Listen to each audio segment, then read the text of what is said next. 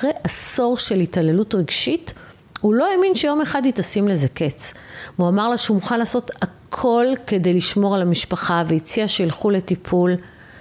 אני כבר מתה, היא אמרה לו. הצלחת להרוג בי את הרגש, ועכשיו אי אפשר כבר להנשים את הגופה. ברוכים הבאים לסדרת השורטקסטים, שהם בעצם סיפורים מהבלוג שכל כך אהבתם, והפעם מקסימום עשר דקות בשורטקאסט. והשבוע שני סיפורים. בסיפור הראשון יש לנו אבהות כפויה. שניים הגיעו אליי למשרד. האחד גבוה ושדוף, לבוש בג'ינס קרוע וטריקו קצרה וטלטליו מעידים עליו שהוא חובב מסיבות טבע. השני נמוך קומה, רחב כתפיים עם חולצת גאנט מכופתרת ומפתח של מרצדס שהונח על שולחני יחד עם משקפי שמש ממותגים. שניהם סיפרו לי שנולד להם ילד כתוצאה מסקס מזדמן. הראשון עשה סקס במסיבת טבע עם מישהי שהוא אפילו לא זוכר איך קוראים לה. בדיעבד נודע לו שהיא בת 36, חובבת חתולים וממש לא מתכוונת לעשות הפלה. ילדים זו ברכה, היא אמרה לו ושאלה אם הוא יכול לארגן לה משהו לעשן. השני דווקא יצא איתה לכמה דייטים שנגמרו בסקס סוער, אבל היא בחורה צעירה בת 27 והוא לא העלה על דעתו שיהיה כאן פתאום הריון וגם ילדה. גם, גם היא אמרה לו שהיא לא מוכנה לעשות הפלה וניתקה איתו קשר כשהוא הציע לשלם לא רק את הוצאות הפלה אלא עוד 50 אלף שקלים. הגוף שלי לא למכירה, היא הודיעה לו ואבא שלו, גבר חכם ומנוסה, הניד בראשו ואמר לו אידיוט, אתה תשלם הרבה הרבה יותר. כל אחד מהם היה צריך להתמודד עם המציאות שנכפתה עליו. מישהי מחליטה שאתה תהיה אבא ואין לך שום יכולת לשנות את ההחלטה הזו, את גזירה, גזירת הגורל שנוחתת עליך יום אחד ומשנה לך את החיים forever. מזל טוב, אתה אבא. מעניין היה לראות את ההתייחסות של שניהם למה שקרה. הראשון, זה שחובב מסיבות, דרש הורות משותפת. הוא התאהב בתינוק שהיה רזה וארוך בדיוק כמוהו, ורצה לראות אותו כמה שיותר. האימא, שבהתחלה אפשרה לו גישה אה, חופשית לתינוק, היא ממש לא אהבה את הניסיון שלו לקבל עוד ועוד זמן הורות, והתחילה למדר אותו, לקבל החלטות חד צדדיות, לחסום אותו בטלפון, והוא ביקש שאני אגיש תביעת אבהות ותביעה להורות משותפת. הוא אמר שהוא יודע שהוא יצטרך לשלם מזונות, אבל היי, זה הילד שלי, לא ככה? השני, זה המכופתר, רק ביקש לדעת איך אפשר לנתק כל קשר בינו לבין התינוקת. הוא אחז בידו תביעת אבהות שהגישה האם הצעירה ויחד איתה תביעת מזונות. וכשהסברתי לו שככל שהוא יתנתק מהתינוקת כך יגדל נטל המזונות שיושת עליו, הוא הבין למה אבא שלו התכוון. הוא שתק רגע ואז אמר אנשים לא מבינים שזיון אחד יכול להרוס את החיים. אני רציתי לבחור מי תהיה האימא של הילד שלי. לא לפי איזה זיון נראה בה, אני רק בן שלושים. רציתי להתאהב, להתחתן, להתרגש יחד מההיריון, מילד שאני אהיה שותף ללידה שלו, לגידול שלו. לא ככה דמיינתי את החיים שלי. הסברתי לו שהמצב המשפטי נכון להיום לא מכיר במצוקתם של אבות בעל כורחם. בכל זאת, יש כאן תינוקת שהיא הבת שלו, והיא לא אשמה שככה היא באה לעולם. האחריות היא שלו. נתתי לו זרע של אהבה בלב כשאמרתי לו שאולי יום אחד היא תהיה הילדה שהוא יהיה הכי גאה בה בעולם והכי יאהב אותה. תן לה צ'אנס, ביקשתי. לא בטוח שהוא הקשיב. ובסוף אותו יום הגיעה אישה בת 60 לייעוץ בענייני ירושה, והיא אמרה לי שיש לה שלושה בנים בגירים, מקסימים ומוצלחים כולם, ורק בשבילם היא תגיש תביעה נגד אחותה שרוקנה את העיזבון של אבא שלהם.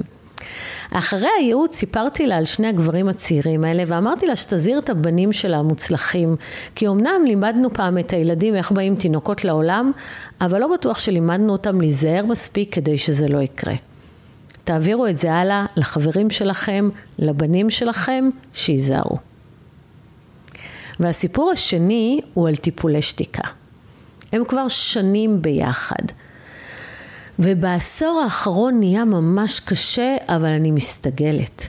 הסתגלתי לחיות ככה שנים עד שנגמרתי, היא אמרה כשפגשתי אותה פעם ראשונה. היא אישה חזקה ומצליחה, מתוגמלת מצוין על חדות שכלה, נאמנותה ויכולותיה, ומשתכרת בעשור האחרון כפול ממנו. היא לא ראתה מה הקשר בין ההשתכרות הגבוהה שלה לבין ההתעללות הרגשית בה, אבל לי היה ברור שהאגו שלו מתקשה לשאת את נחיתותו מולה, במיוחד כשבמשך שנים הוא השתכר יותר והקדישה את עצמה לטיפול בבית ובארבעת הילדים. כבר עשור שהוא לא מחמיא לה, לא על יופייה ולא על חריצותה ולא על הבישולים המעולים שלה ולא על האימהות המסורה, להפך. הוא עסוק בלבקר אותה ובלהקטין אותה ובעיקר בלחנך אותה. כל מריבה נגמרת בטיפול שתיקה ארוך. ובין טיפול שתיקה אחד למשנהו, היא הולכת על ביצי והוא מחפש סיבות לריב. אם משהו במבט שלה לא מוצא חן בעיניו, עלולה להתפתח מריבה.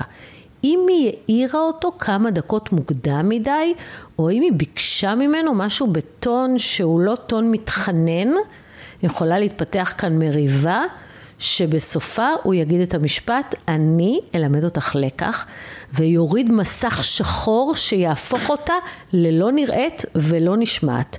שימחק אותה, טיפול שתיקה מסתיים רק כעבור סדרות של תחנונים מצידה, ורק כשזה מתאים לו. עד אז הוא לא עונה לה, מסתכל דרכה ולא פונה אליה. השיא היה כשהוא התחיל להוציא את הנשמה לפני אירוע בת המצווה של הבת שלה. הוא לא שיתף פעולה עם ארגון האירוע. כמה ימים לפני הוא התחיל טיפול שתיקה וגם הודיע לבת שלא בטוח שהוא יצליח להגיע כי יש משהו דחוף בעבודה. הילדה בכתה והייתה במתח נוראי והיא הרגיעה אותה ואמרה לה שיהיה בסדר וברור שהוא יבוא ואז הבת שלה אמרה לה הוא עושה לי מה שהוא עושה לך. המשפט הזה הרג אותה מבפנים, אבל היא הדחיקה אותו והמשיכה לתפקד על אוטומט. היא חייכה אליה והרגיעה אותה, ואז סימסה לו שהילדה במתח נוראי. בבקשה בוא נשים הכל בצד בשבילה, והוא קרא את ההודעה ולא הגיב. בערב בבית היא ניסתה שוב לדבר איתו והוא הסתכל דרכה ולא הגיב. והוא אמר לילדה שיהיה בסדר ומקסימום הוא יגיע ישר מהעבודה. הימים חלפו עד לאירוע והיו מלווים בהמון מתח. ביום האירוע עצמו היא דאגה לארגן את הילדים ואת כלת בת המצווה ולראות מהממת בעצמה והיא לא האמינה שהוא באמת לא הגיע הביתה ולא יוצא יחד איתם לאולם. באירוע עצמו אליו הוזמנו כל בני המשפחה המורכבת גם שלה וגם שלו. האורחים התחילו לשאול איפה הוא והיא חייכה ואמרה שיש איזה משבר בעבודה והוא בטוח תכף יגיע, והיא סימסה לו מאה פעם והוא לא היה זמין. הוא הגיע אחרי שעה וחצי ישר מהעבודה עם הג'ינס והסוודר וזיפי זקן בן יומיים. היא ראתה שהילדה נרגעה שהוא הגיע, אבל היא הייתה גמורה מבפנים. הוא לא החליף איתה מילה וישב לאכול עם אימא שלו ואח שלו והתנהג כמו אורח והלך הביתה לפני שהאירוע נגמר ואמר לילדה באגביות אני מת מעייפות נתראה בבית. האירוע הזה היה נקודת השבירה שלה.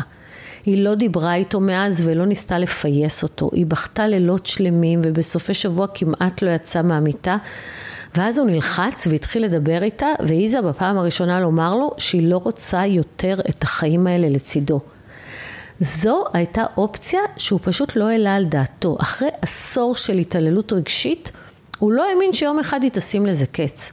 הוא אמר לה שהוא מוכן לעשות הכל כדי לשמור על המשפחה והציע שילכו לטיפול. אני כבר מתה, היא אמרה לו. הצלחת להרוג בי את הרגש ועכשיו אי אפשר כבר להנשים את הגופה.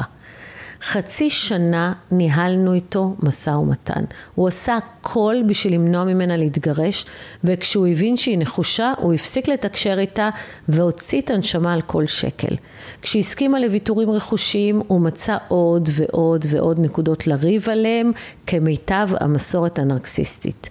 בסופו של דבר היא הבינה שאין מנוס בהליך משפטי, והוא קיבל לידיו סדרה של תביעות והגיש כמה בעצמו. ואז באותו שבוע הגענו לדיון הראשון בבית הדין הרבני, בתביעה לשלום בית שהוא הגיש. כשהדיינים שמעו שהם גרים באותו בית ולא מדברים כבר חצי שנה, הם הבהירו לו ששלום בית לא יהיה כאן. ושאלו אם אנחנו מעוניינים שהם יעזרו לנו להגיע להסכם גירושים. ארבע שעות. ארבע שעות יצאנו מאולם בית הדין ונכנסנו אליו, ויצאנו ונכנסנו, והיה שם דיין אחד סבלני במיוחד ומבין עניין שהוא גישר בינה, בינינו לבינו, והוא פשוט עשה קסם. אחרי ארבע שעות יצאנו עם הסכם גירושים חתום ומאושר, יומיים אחר כך הייתה גרושה, והם לא החליפו אף מילה. תודה שהאזנתם לשורטקאסט, אם מצאתם ערך או סתם היה לכם ממש מעניין, אני אשמח אם תעבירו אותו למישהו שיהנה ממנו גם. תודה.